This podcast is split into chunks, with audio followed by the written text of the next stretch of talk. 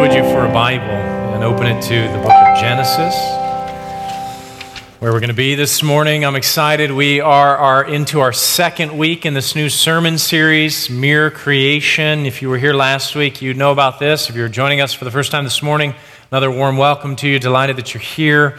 We are looking on the, the, these weekends in June, these Sundays in June, at the book of Genesis, chapter 1, and thinking about the doctrine of creation. What Christians ought to believe about God and the world that He's created and humanity's purpose and role within creation. And so this morning I want to read for us the whole of chapter 1 of the book of Genesis. So if you made your way there in your Bible, can I invite you now to stand and let me read this passage for us. Majestic passage of Scripture. The way the whole story of the Bible begins with these powerful, powerful words from Genesis chapter 1, verse 1. Let me read this for us. In the beginning, God created the heavens and the earth.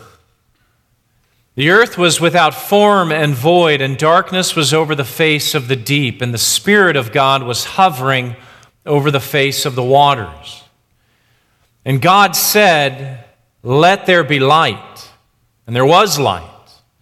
God saw that the light was good, and God separated the light from the darkness. God called the light day, and the darkness he called night. And there was evening, and there was morning the first day. And God said, Let there be an expanse in the midst of the waters, and let it separate the waters from the waters. And God made the expanse and separated the waters that were under the expanse from the waters that were above the expanse, and it was so. God called the expanse heaven. And there was evening and there was morning the second day. And God said, Let the waters under the heavens be gathered together into one place, and let the dry land appear. And it was so.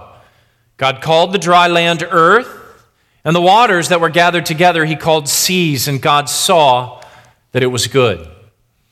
And God said, Let the earth sprout vegetation, plants yielding seed, and fruit trees bearing fruit, in which is their seed, and each according to its kind on the earth. And it was so. The earth brought forth vegetation, plants yielding seed according to their own kinds, and trees bearing fruit, in which is their seed, each according to its kind. And God saw that it was good. And there was evening, and there was morning, the third day. And God said, Let there be lights in the expanse of the heavens to separate the day from the night. And let them be for signs and for seasons and for days and for years. And let them be lights in the expanse of the heavens to give light upon the earth. And it was so. And God made the two great lights the greater light to rule the day, and the lesser light to rule the night, and the stars.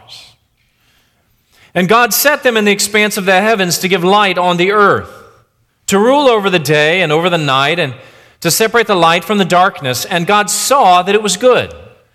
And there was evening and there was morning, the fourth day. And God said, Let the waters swarm with swarms of living creatures, and let birds fly above the earth across the expanse of the heavens. So God created the great sea creatures and every living creature that moves with which the waters swarm, according to their kinds, and every winged bird according to its kind. And God saw that it was good. And God blessed them, saying, Be fruitful and multiply, and fill the waters in the seas. Now let the birds multiply on the earth. There was evening, and there was morning, the fifth day. And God said, Let the earth bring forth living creatures according to their kinds livestock, and creeping things, and beasts of the earth according to their kinds. And it was so. And God made the beasts of the earth according to their kinds, and the livestock according to their kinds, and everything that creeps on the ground according to its kind. And God saw that it was good. Then God said, Let us make man in our image, after our likeness and let them have dominion over the fish of the sea, and over the birds of the heavens, and over the livestock, and over all the earth, and over every creeping thing that creeps on the earth. So God created man in his own image. The image of God, He created him. Male and female, He created them. And God blessed them. And God said to them, Be fruitful and multiply and fill the earth and subdue it. Have dominion over the fish of the sea and over the birds of the heavens and over every living thing that moves on the earth. And God said, Behold, I have given you every plant yielding seed that is on the face of all the earth and every tree with seed in its fruit. You shall have them for food. And to every beast of the earth, and to every bird of the heaven, and to everything cre- that creeps on the earth, everything that has the breath of life, I have given every green plant for food. And it was so. And God saw everything that He had made, and behold, it was very good. There was evening, and there was morning, the sixth day. This is God's word. You may be seated. So, last week, as we kicked off the sermon series on mere creation, last week we looked at really just verse 1 and 2 of the passage I've just read of Genesis chapter 1, and we thought about and talked about how creation is not a given, though it often feels like a given when you stub your toe on the sidewalk. But creation is not a given that has always been here and always will be here. Creation is rather a gift. It's an expression of the overflow of God's own generosity and joy and love. Creation is a gift, not a given. That was the last week's message from Genesis chapter 1 verses 1 and 2.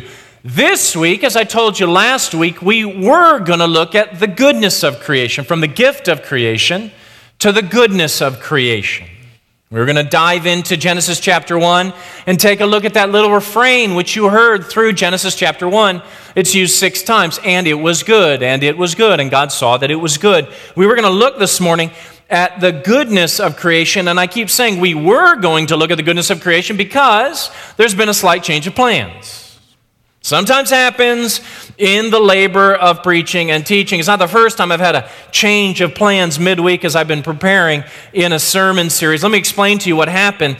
What happened was I started preparing this week this sermon on the goodness of creation, diving into Genesis chapter 1 and wrestling with what the meaning of this and it was good little phrase is and begin developing the message for the sermon and all of the rest of it. But then I thought, you know, I should probably begin with a few introductory comments to sort of orient us to what is in many ways a controversial passage how to read Genesis chapter 1. Because even in this room this morning, there are people that read this book and read this chapter differently. And so I can't just dive right into a sermon without making some introductory comments, just a few introductory comments. Well, you know how this goes. I start developing what these few introductory comments are, and lo and behold, a couple hours later, I've got another sermon sitting here in front of me. And then I start thinking, well, what do I do? Do I, I've done this before, I, I, I, I preach two sermons disguised as one sermon right? And then all of us are going to miss the barbecue after church and the second service. So, so I, am not going to do that this morning. I'm not going to disguise two sermons as one sermon. The other thought was I could preach two half sermons as one sermon, right? But that's inadequate on both fronts. I won't do justice to the introductory comments, and I won't do justice to the and it was good stuff either. So I didn't want to do two half sermons together as one sermon. So I've chosen instead to give you the introductory comments this morning as a single sermon. And then next week we will come back to, and it was good, and the teaching of Genesis chapter 1 on the goodness of creation. And so this morning, you will see, did you see in your worship bulletin, I've given the title to the sermon, not the goodness of creation, but check it out 10 things almost every Christian can agree on. what am I trying to do with this morning's message? I'm trying, you will remember from last week, if you were here, the part of the goal of this Mere Creation sermon series is to help Christians find common ground, things we can agree on, in the midst of what is often a battleground for Christians, the doctrine of creation and the teaching of Genesis. Christians will often get highly animated and even agitated with one another over the doctrine of creation and how to read Genesis chapter 1. And so, what we often find when we have these kind of conversations, and I heard from a couple folks about interesting small group conversations they had last week with some fireworks and some sparks that were flying, right? What we want to do is find our way onto some common ground and some solid ground and some higher ground rather than let this issue become battleground. And so, what I'm giving you this morning are 10 things almost every Christian can agree on about, I believe, the doctrine of creation and how to approach Genesis chapter 1. Because let's face it, y'all, perhaps you don't need a reminder. Perhaps some of you do need to, to, to recognize this, acknowledge this. There are very real differences of opinion among Christians, Bible believing, Jesus loving, Calvary attending Christians. There are very real differences of opinion on how Christians ought to approach Genesis chapter 1 and the doctrine of creation. In particular, science and how science integrates with all of that. There are some in our body, there's some, of course, in evangelical Christianity at large that believe that this whole world and creation is of very recent origin, several thousand years ago. There are others who believe that God created everything we see around us many billions of years ago. There are some in the pews this morning who believe God created human beings literally out of the dust of the earth. There are others sitting in the pews, perhaps right next to you this morning, who believe God used some kind of evolutionary mechanisms to create human beings over millions of years. Very real differences among Bible believing, Jesus loving Christians. How do we deal with those differences? One way to do it is you have a mudsling. Another way to do it is you say, everyone has to think just so. Another way to do it, which is a preferred method for many, is we just don't talk about it. It is a don't ask, don't tell policy because we don't want people to get upset or leave the church or get in a fight in small group. None of those, in my judgment, are an adequate way to handle a controversial topic but rather to deal with it as a family, candidly and biblically and theologically, to grant permission to the body of Christ to begin engaging one another with some guideposts to help in navigating what can be a very dicey and controversial topic. And so that's what I've tried to give you this morning 10 things almost, almost every Christian can agree on about the doctrine of creation and the teaching of Genesis chapter 1. Now, 10 things, right? I mean, if I even spend four minutes on all these 10 things, we really are going to miss lunch. So I'm going to promise to be expeditious in the way we work our way through these 10 things. But remember, these are guideposts. So this is a great morning for you, if you're not a note taker, to become a note taker. I would encourage you to write these 10 things down, to talk about them over a burger in the parking lot. You're going to have perhaps a small group conversation later on. You're going to talk to a colleague or a friend at work tomorrow. You're going to email your parents about the content of this. Whatever it is, find a way to capture the content and dialogue with someone about this material, preferably someone who disagrees with you. And practice what it means to live and walk in charity and humility, finding common ground, not degenerating into battleground. And so I should also say, though, this morning's message is going to be less exegetical and textual. That will be next week when we come back to Genesis 1 and get into the specifics of the text. This morning is going to be a little bit more the forest, not the trees. It's going to be less exegetical and it's going to be, you might say, more theological. Or even, um, you might say, more hermeneutical and philosophical, how to think about approaching the Bible. Not the specifics of the Bible, but how to even think about approaching the Bible philosophically, theologically, and hermeneutically. That's how to read and understand the Bible. And so this morning is going to have more points in the message than I normally do. It's going to have 10, not one or a couple. There are going to be less stories, less illustrations. I will probably not raise my voice. It will have a bit more of a lectury sermon kind of a feel. I know that's not everybody's learning style. I'm fully aware of that. In fact, I brought with me, I might even get it out some point during the sermon. You know one of these things? I mean, this is a morning for fidget spinners. If you got one in a purse or a pocket, you might want to get this thing out. Uh, if you see me spinning it, you'll understand why as we make our way through these 10 points. 10 points, 10 things I think almost every Christian can agree on. This is, y'all, I'm giving you straight up common ground, I believe, for us as a congregation. And we are a very, very diverse congregation on not least issues of the doctrine of creation and how to approach Genesis chapter 1. So here we go. You ready?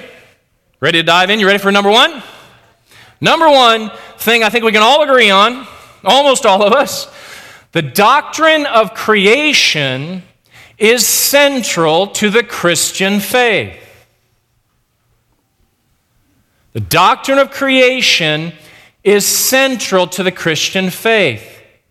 That's why I think it is, and people get, Christians get animated about the doctrine of creation and how to read Genesis chapter 1. We recognize, we kind of sense that this is important stuff has to do with God and who God is and the nature of God and the nature of the created world and its purpose and the nature of humanity and where we came from and what our destiny and all of that is. We recognize in our gut this is pretty important stuff, this doctrine of creation. Not everything in the Christian faith is of equal importance.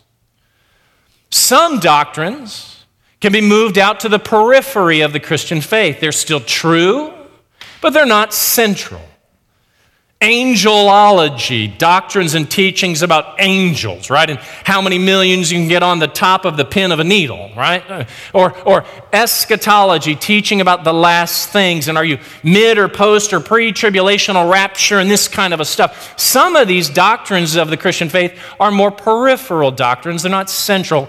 The doctrine of creation is like the doctrine of God, it's like the doctrine of salvation.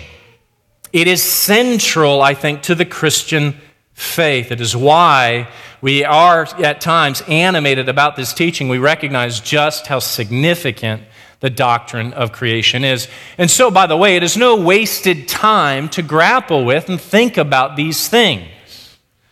One approach may be, well, let's just not talk about it. It's controversial. Let's not talk about it. But that is majorly short sighted in my view because we're missing out on a central teaching of the Bible. This stuff is in Genesis chapter 1 for a very good reason. The whole unfolding of the rest of the Bible depends upon how we approach and the meaning and the purpose of Genesis chapter 1. And so, point number one, I think we all can agree on, or almost all of us, the doctrine of creation is central to the Christian faith. It's not peripheral or tangential, it's central. Number two, the Bible, both the Old and New Testaments, the Bible is the inspired Word of God and is therefore without error in all that it teaches.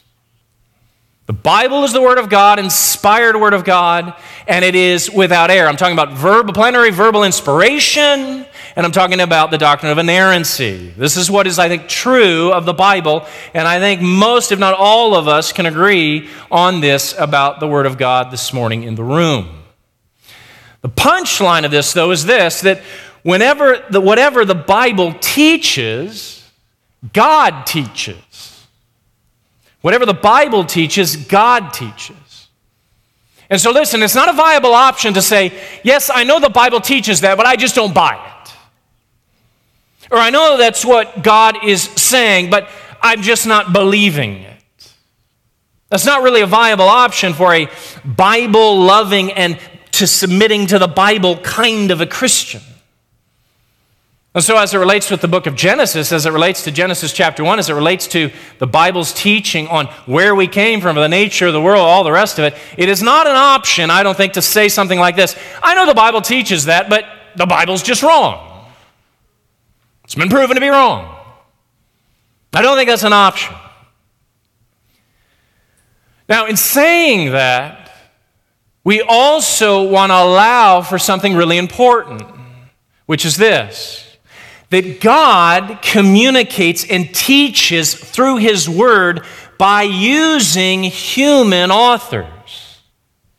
Yes, the Word of God is God breathed, but God breathed and inspired men to write the Bible in their own cultural context with their own cultural conventions. God didn't drop the Bible like the Quran, the teaching of Islam and the Quran, didn't just drop it out of the sky on tablets. The thing was developed and written down over many, many centuries in contexts and cultures not our own. God inspires, and people write in light of the inspiration of the Holy Spirit, and that is what we call Scripture.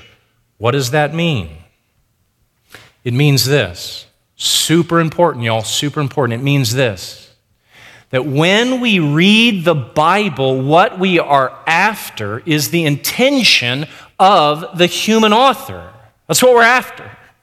So, didn't God write the Bible? Say, yes, through the intention of human authors. So, if you want to know what God thinks, find out what the author of Genesis or Ruth or Romans thinks. God has inscripturated his teaching, his intention, in the human author's teaching and intention. And so, the first question to ask with regard to Genesis chapter 1 is this what did the author of this passage intend to teach? When we find that, we find what God is intending to teach. The question is not, what would we like the author to have said, or what do most people think the author has said, but what did the author say? The Bible is the Word of God and it is without error. We are after what it teaches, God teaches, and we are after the intention of human authors when we approach Genesis and the other writings of Scripture. That is point number two. Point number three, I think another piece of common ground we can all agree on is this. You're going to need to hear this carefully. Listen, Genesis 1, this chapter, really Genesis 1 through 11, but let's just say Genesis 1 is historical in nature, rich in literary artistry, and theological in purpose. It's historical in nature.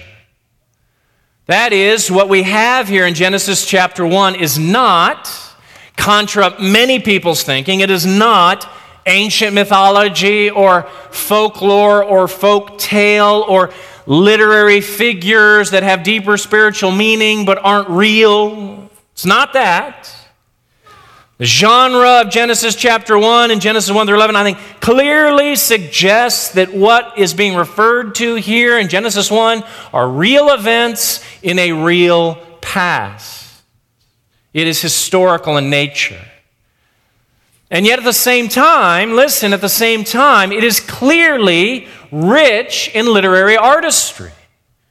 I trust you heard that as I read Genesis chapter 1. This is not the way a newspaper reporter would write down the events or a science test textbook. Genesis chapter 1 is rich in literary artistry. It is obvious from reading it. The structuring of the days, the repetition of phrases and language. We won't go into all of that today. There'll be more of that next Sunday. But it is rich in literary artistry that's very obvious from just reading it. It's historical in nature, it's rich in literary artistry, and thirdly, it is theological in purpose.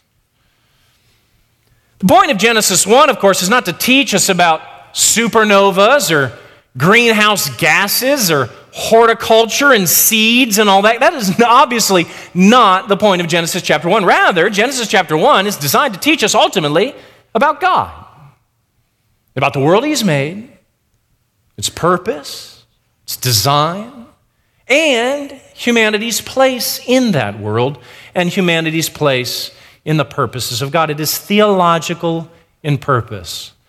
Point three, then, is this. Let me repeat it. Genesis 1 is historical in nature, real events in a real past, rich in literary artistry, and theological in purpose. Point number four, piece of ground number four. How are we doing? We doing all right? Anybody need to borrow my fidget spinner? All right, all right. Point number four, we're going to press on. You're going to like this one. God, point number four, God, and every Christian I think can realize, God creates and sustains everything. God creates and sustains everything. This means You're going to like this, I hope. this means God is as involved in natural processes, natural processes, the kind of stuff we see going on all the time in nature. He's as involved in all of that as he is in supernatural events. God is just as involved in the sun rising and setting as he is in the parting of the Red Sea. One event may be a sign and a wonder with special significance in that moment. But it's not as though God is like wound up, created the earth, and then stepped back from all the natural processes and only sort of shows up and does stuff every once in a while. And we got some of that in the Bible. That's not a biblical way of viewing the world. You realize that every natural process, from grass growing to light shining, God is sustaining all of it as the creator. Do not be essentially atheistic in the way you view the natural world. Do not think God is uninvolved in cell divisions and photosynthesis or condensation, God is superintending, God is sovereign in, God is sustaining, God is causing all of it. We already sang about this lovely theme, biblical theme, and this is my Father's world. This is my Father's world. He shines in all that's fair. In the rustling grass, I hear him pass. He speaks to me everywhere. God is sovereign and sustaining every process everything in nature, not just supernatural events, but natural processes as well. Listen to Psalm, will you listen to Psalm 104?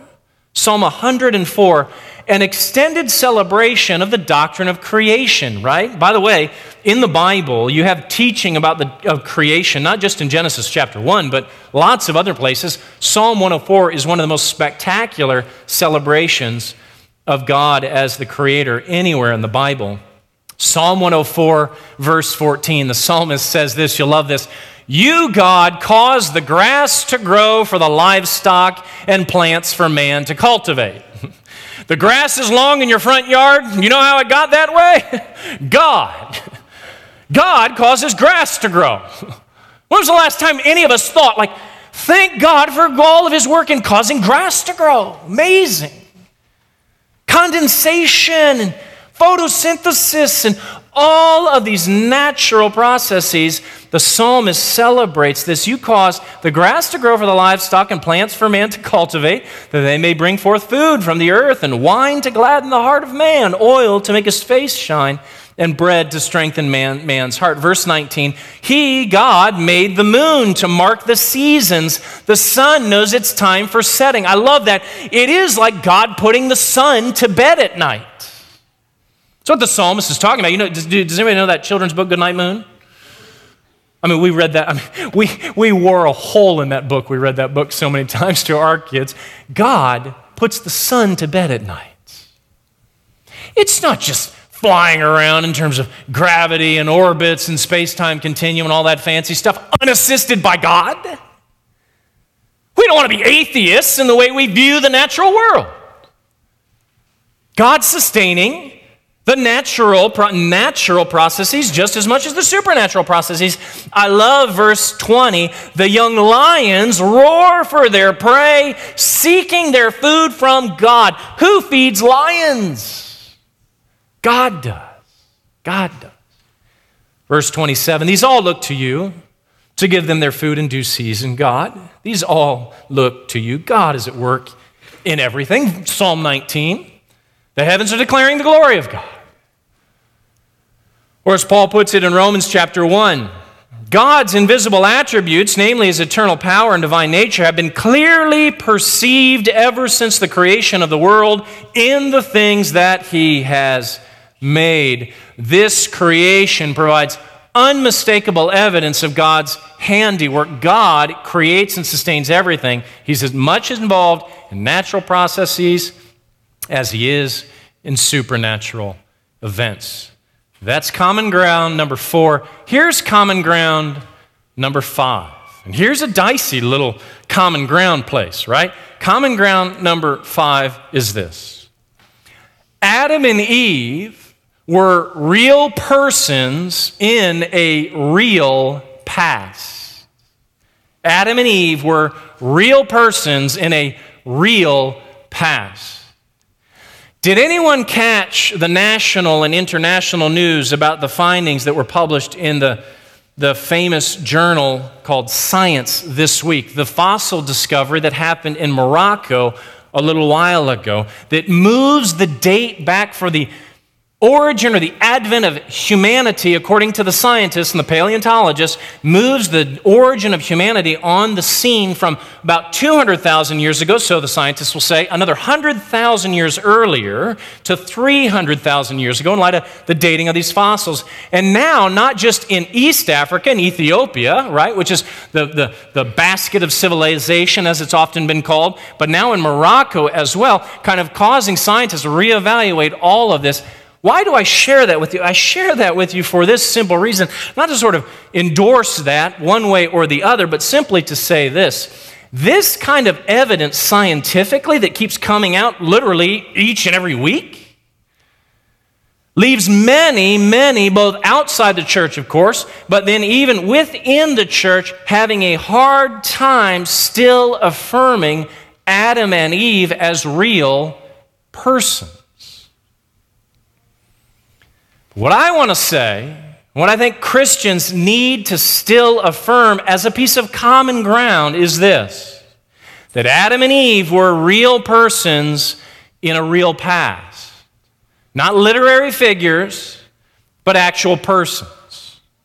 How they connect to the rest of what scientists are finding, that's a question for another day.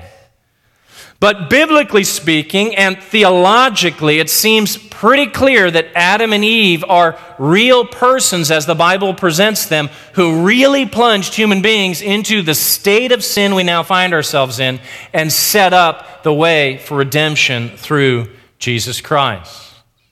Adam and Eve were real persons in a real past. Point number five. Point number six, common ground number six, is this. Human beings are created in the image of God and thus are unique among God's creatures.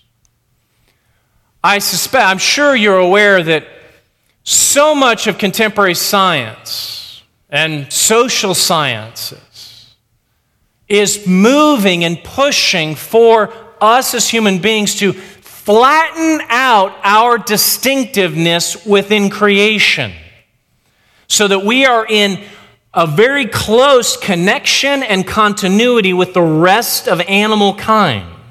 No longer radically unique and distinct and special, but really just a little bit more sophisticated primate. That's the move of almost all of contemporary science and contemporary thinking. If you go into a bookstore, pick up any book, you'll see this sort of a vision. And there's understandable reasons why our society is moving in this direction. For example, unraveling human DNA, unraveling chimpanzee DNA, and finding there is a 96% overlap between the DNAs of chimpanzees and human beings. That's pretty remarkable stuff. It may or it may not be evidence, listen to me, of common ancestry. It may, it may not. Regardless, listen, from a biblical perspective, we still have to insist, I think, that human beings possess a special dignity within God's creation. I don't know how you could read Genesis chapter 1, even in, with common ground with other Christians, and not come to the conclusion that when he gets to verse 26 and verse 27, something happens and it's unique and it's significant, and it's the creation of human beings in the image of God. Human beings are created in the image of God and thus are unique among God's creatures. Or as Psalm chapter 8 puts it, you have made him a little lower than the heavenly beings and crowned him with glory and with honor. Humanity is unique in the creation, Genesis 1, I think, makes that painfully obvious. Humanity is the crown of creation and distinct among all other creatures. Number seven. How are we doing? We all right? I'm, I'm doing a little check. Should we stand and do some jumping jacks? All right, keep plowing on. Number seven. We're almost there. Come on. Number seven. This is super important. And if you are a student, if you're junior high, high school, college, grad school, I want you to hear this one. Super, super important. Getting number seven wrong is what has shipwrecked the faith of many an evangelical Christian who goes off to university. Number seven. There is no final conflict between the Bible, rightly understood, and the facts of nature, rightly understood. There is no final conflict between the Bible, rightly understood, and the facts of nature, rightly understood. Christians for centuries have used, literally for centuries, have used the analogy of God's two books. That God has written two books. One we call the Bible, the other we call nature. We call nature. God has written both. That is, God has designed and created both. They have the same author ultimately. And so they do not finally, they do not ultimately contradict one another but when all is understood, all the facts are out on the table, and we all rightly understand both God's word and God's world, there will be no final conflict. This is hugely important, as I said, for students for the following reason. Christians, Christian students should approach, listen to me, in Christian Students in high school and college, you're in your biology class, your paleontology class, your geology, or whatever it might be, or adults for that matter, or out of school, but thinking students in particular, you ought to approach, listen, contemporary science with both interest and discernment. Confident that all truth is indeed God's truth. You do not need to be scared of contemporary science, much less of God's world, as though it could be a defeater for the Bible and the Christian faith. Rather, moving into the study of contemporary science with confidence that all truth is God's truth. You may not, you, we may not be able to put God's word and God's world together in a way that's like, oh, that's lovely, perfect. All the problems are solved. Thank you. The church has never been able to do that. You ever heard of Galileo? and all of that brouhaha 500 years ago? This has always been a struggle for the church. Always. It will probably always continue to be a struggle for the church. But to move into the study of contemporary science, not intimidated or antagonistic, but with interest, but not blind interest, discernment, knowing that God's word and God's world will not ultimately contradict one another. So go into your biology class, go into your geology class, go into your paleontology class, and do not be nervous Nelly in the back row, but go in with a great sense of confidence the rock solid reality of God's word, and how, when all is known, all will be resolved. Even if you can't see it right now, it will all be ultimately resolved. It's point number seven. Point number eight. We only have three left. Point number eight. Common ground number eight is this. And this is maybe a little dicey as well. So this is why I put the almost in the parentheses in the sermon title. Things almost almost every Christian can agree on. Here it is. The Christian faith is compatible, that is, it like fits, is compatible with different scientific theories of origins. From young earth creationism that God created the world and everything we know several thousand years ago, or with certain types of, on the other hand, evolutionary creation, that God created everything we know in the biological complexity of the world many billions of years ago and over millions and millions of years. The Christian faith is compatible with different scientific theories of origins, but, catch this, but, it is incompatible with any view that rejects God as the creator and the sustainer of all things. The issue with the Christian faith is not how you put scientific theories together and find fits and compatibility. The issue is when your scientific theories leave God out of the picture. That's the problem. An essentially atheistic approach to science is, of course, incompatible with the Christian faith. But here's the deal some Christians believe God created the world 7,000 years ago, and if God did it that way, then God did it that way. Others think the world is very old, and if so, then God made it old. And if human beings came from literal dust, then God did it.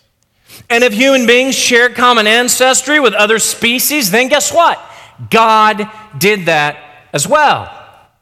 The Christian faith is compatible with different scientific theories of origins, but it is incompatible with anything that rejects God from the picture, of course, which is so much, as you know, of contemporary science just does. That's why we have so much conflict with contemporary science so much of the time. That's number eight. Are you still tracking? Give me a nod. You're good. You there? Good. Number nine, we only have two more. Number nine.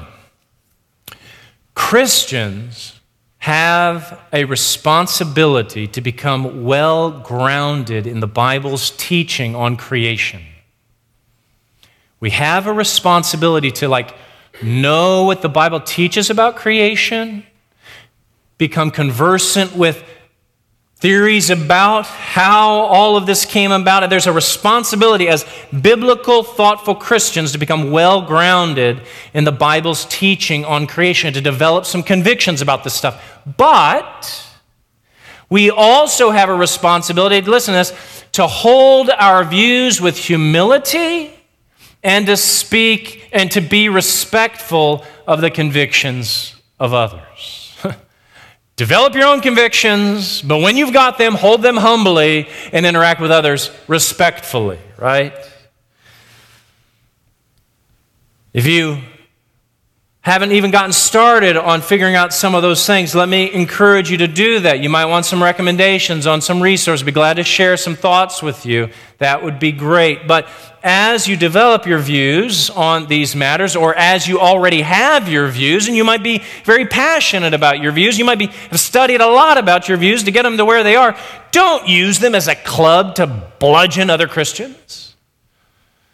And don't use them as a weapon to destroy or tear down the convictions of other Christians either. Let me encourage us all in the body of Christ to make sure we are always striving, as Paul says, to preserve the unity of the Spirit in the bond of peace, to make sure that we prioritize the gospel as of first importance, as the Bible puts it, not to let other things supplant the centrality of the gospel, to hold our convictions, but to hold them with humility and with respect. That's number nine. Number 10, finally, lastly, last but not least, here it is. Everything in creation, everything in creation finds its source and goal and meaning in Jesus Christ. Christ is the key. Creation exists ultimately for Christ. The Lamb was slain, check it out, before the foundations of the world, the Bible says. Take that in for a moment. The Lamb slain before creation existed, before Genesis 1 1, the Lamb, Jesus, in the mind of God, had already been slain. What does that teach us? that creation has as its goal not itself, but Christ. Creation has a view already in Genesis chapter 1 to the cross. Creation exists for Christ. He is its source. He is its goal. He is its meaning. And if you are unsure, listen to me, about what to make of all of this doctrine of creation stuff and hermeneutics and all this photosynthesis and all that kind of stuff, if you are unsure or insecure or uneasy about what to make of all of this, do this. Look to Christ. Let Him be your orienting center because He can make sense of everything for you and for me. You can trust Him and you can take Him at His word entirely. So, listen to how Scripture describes this Jesus from Colossians chapter 1, verses 15 through 20. He, that is Jesus, is the image of the invisible God the firstborn of all creation. For by him all things were created in heaven and on earth visible and invisible, whether thrones or dominions or rulers or authorities. Check it out. All things were created through him and for him. He is both the source and the goal, but he's also the meaning, as Paul goes on to say in Colossians chapter 1. And he is before all things, and in him all things hold together. And he is the head of the body, the church. He's the beginning, the firstborn from among the dead, that in everything he might be preeminent. For in him all the fullness of God was pleased to dwell, and through him to reconcile to himself all things, whether on earth or in heaven, making peace by the blood of his cross. Y'all, if you do not remember the previous nine points, do not forget this tenth and final point, placed here before the burgers and the hot dogs very intentionally, placed here in the final position so you walk away with it. Christ is the key. He is the key for all things, not just salvation, but creation. He is the center, and in Him all things hold together. He's the first and the last. He is the faithful one. He is the creator who has become the creature to do what you and I, we could never do for ourselves die for our sins and our forgiveness. Creation, you see, ultimately exists for Christ. Amen? Father, thank you for enabling, causing, allowing, I don't even know the right words, but all the fullness of deity, all of your fullness to dwell bodily in the person of Jesus, our Savior. We can so easily get lost in the woods of all of this kind of stuff. But everything comes into beautiful focus when we remember that Christ is the key. And so, as we close this morning's service, we just pause, remember our Savior. Through Him and for Him, all things exist and have been created, even our very lives and that He, as the sovereign one, sustains my voice, each of our heartbeats, the light, the sound, everything about this creation. Jesus is holding it by the word of His power. May all of our heart's desires be ultimately directed to Christ. May all of our differences be resolved at the foot of the cross of Christ. May all of our anxieties be laid before Him. May all of our questions be cheerfully and humbly and joyfully directed to our Savior Jesus, who is indeed the answer to each and every one of them. Father, we love you. We bless and praise you gift of one another, for the gift of our Savior. We pray these things in His name. Amen.